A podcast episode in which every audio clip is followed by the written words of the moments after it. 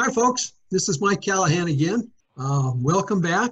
Hope you're enjoying a lot of the uh, podcasts that, we're, that we've got out here. Uh, I'm really excited about today's uh, guest. Uh, we're going to get the chance to chat with Chris Lath. She's a licensed clinical social worker. She lives in the uh, Pennsylvania area, and she works with adult males that have been committed, accused of, and committed sex crimes and have been hence released from prison and are now reintegrating back into their community. So it's a big challenge for her. She's been doing it for 19 years, so she really got some great experience. And um, I thought it would be nice if we could uh, have her have her on the program and chat with her a little bit. So, Chris, um, before we get into the meat a little bit, maybe just tell us a little bit about you and your background, anything that you might like to to share with everyone? Okay, uh, well, I have been a practicing social worker for 26 years, 27 years. Um, and but primarily, like you said, the last almost 19 years, I I'll focus on um, adult men that have committed sexual crimes. And um, obviously, I enjoy the work a lot because I've been doing it for so long. But um, I just think that it's a population that is uh, very stigmatized and misunderstood, I think. Um, not to minimize what they've done because they have absolutely done horrible things, but that doesn't mean that they're not um, also a human being that needs treatment and help and um, the ability to to make life changes. So talk a little bit more about that. That's obviously a major challenge, the whole stigma associated with it what do you see? How does how does that stigma manifest? Well, I think that um, in a lot of different ways. Uh, my guys uh, oftentimes uh, struggle to um, find housing where um, you know landlords that will give them a chance and an opportunity and rent to them. Um, also, uh, their jobs. You know, it's it's difficult. Um, a good majority of my guys are on Megan's Law and so that is a stigma in and of itself, and uh, that can make it very difficult for them to get jobs. And um, so, really, just uh, people providing opportunities for them uh, can be can be a struggle. Tell us a little bit about Megan's Law. What is what is that? Okay, well, that's um, uh, a registry uh, that guys, not not all people that commit sexual crimes, depending on their offense, um, they have to register and um, and then it, it depends. There's different tiers as far as the amount of time that they have to be on the registry. And um, so it, it can be as little as 10 years or as long as lifetime. But that can just be a difficult uh, situation because uh, their picture is posted on a website and um, where they work is posted and um, where they live. So there's just a lot of personal information that gets out there. And that's you know that's uh, again just another um, struggle that the guys face. You know w- one of the unfortunate things that i always say when it comes to megan's law is what it doesn't include is it doesn't say and this person has um, been in treatment and has successfully completed their treatment or they've been out of prison for the last you know however many years and they haven't committed another crime you know it doesn't focus on any of the positive things that the person is doing. So it again, it's just another issue that a lot of the guys have to deal with. Okay. Well, talk about. I mean, you've been doing this for a long time. There's got to be some some good stories that you have, or or encouraging stories of people that uh, that have dealt with this and have dealt with the stigma. Mm-hmm. What what uh, sounds pretty depressing when you when you first hear about it. Oh, yeah, yes, it does. It does, and I, I have, yeah.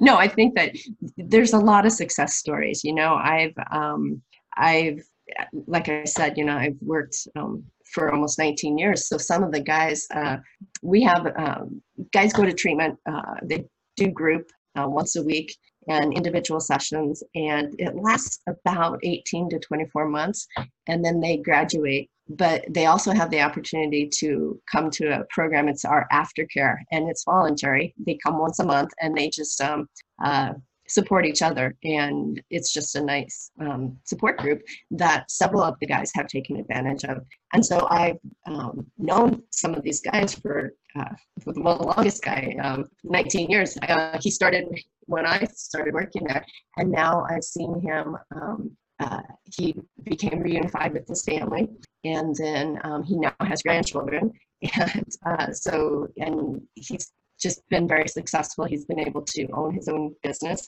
and um, in construction, and um, just it's just fabulous to see situations like that. Um, so we do have successes, you know, and I've seen guys get into relationships, get married, have have their own families, um, and like I said, and and uh, there's different guys that have started their own businesses, uh, um, lawn care, and uh, there's another guy that has a, a very successful uh, window cleaning business.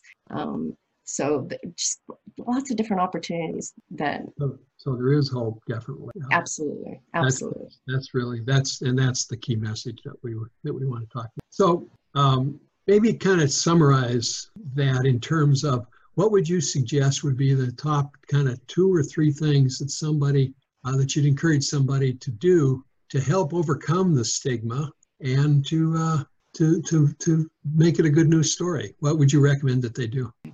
Uh, well, I would say that uh, absolutely what you need to do is you need to uh, utilize your support. Uh, most of the guys, when they get out of prison or jail, they uh, get into a treatment program because they're on probation or parole and uh, they get uh, recommended to treatment. So I think that uh, what's super important is that you get involved in your treatment and you really do the work because I think if you become invested and um, and you make the changes that are needed, um, you absolutely can turn your life around and there is hope. You know, one of the uh, messages that some people uh, put out there about offenders is that you know th- there's no cure. They're, they can't change. You know, and I absolutely do not believe that. I believe that uh, a majority of the guys that I work with, they want to become better people. They want to make those positive changes. And I, I've seen it. I've seen it happen, you know, hundreds and hundreds of guys uh, that I've worked with over the years. You know, if you do the work and if you commit to making change, then change is possible. So it's it's kind of a combination of reach out to the resources that are available, do the work. It's, it's not it's not easy. You got to be prepared to do the hard work, but it, at the end there, you know, keep keep the faith, keep keep going forward one day at a time. Um, you you everyone can can be successful if they're prepared to to take advantage of the help, but to do do the do the hard work and and make the commitment. Right, right. Right, absolutely. Okay, well, in, anything else that you'd like to share with the audience today? Um, yeah, I guess if I could tell a real quick story, uh, yeah.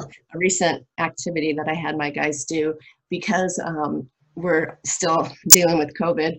Um, all of our sessions are having to be done over the um, computer and internet, you know, go-to meetings, and uh, so I've really tried to. Uh, and my focus has always been you know you got you got to treat these guys like they're human beings because they are and um, and trying to give them different activities to do that are just empowering and encouraging and uh, so the one thing i had them do uh, about a week ago is i said you know i want you to choose either um, go and watch a sunset or watch a sunrise and then just be present in the moment and and write about it and I was very surprised, pleasantly surprised, that uh, so many of them did the activity and they just loved it. And I thought, you know, this is great. This is this is so great and such a simple activity, and yet they uh, were able to just, you know, be present in the moment and reflect. And I just thought, you know, that's really cool.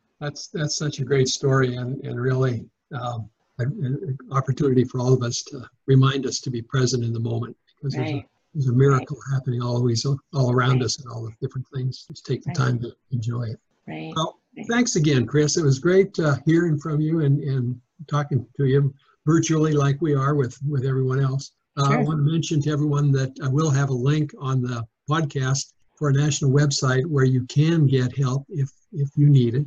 Um, but and also a little bit of a summary of uh, of the of this podcast will be out there. So thanks again, Chris. Great having you. Okay, And, thank uh, you. Absolutely. Appreciate you taking the time and uh, hope everyone enjoyed it. Take care, folks. Bye.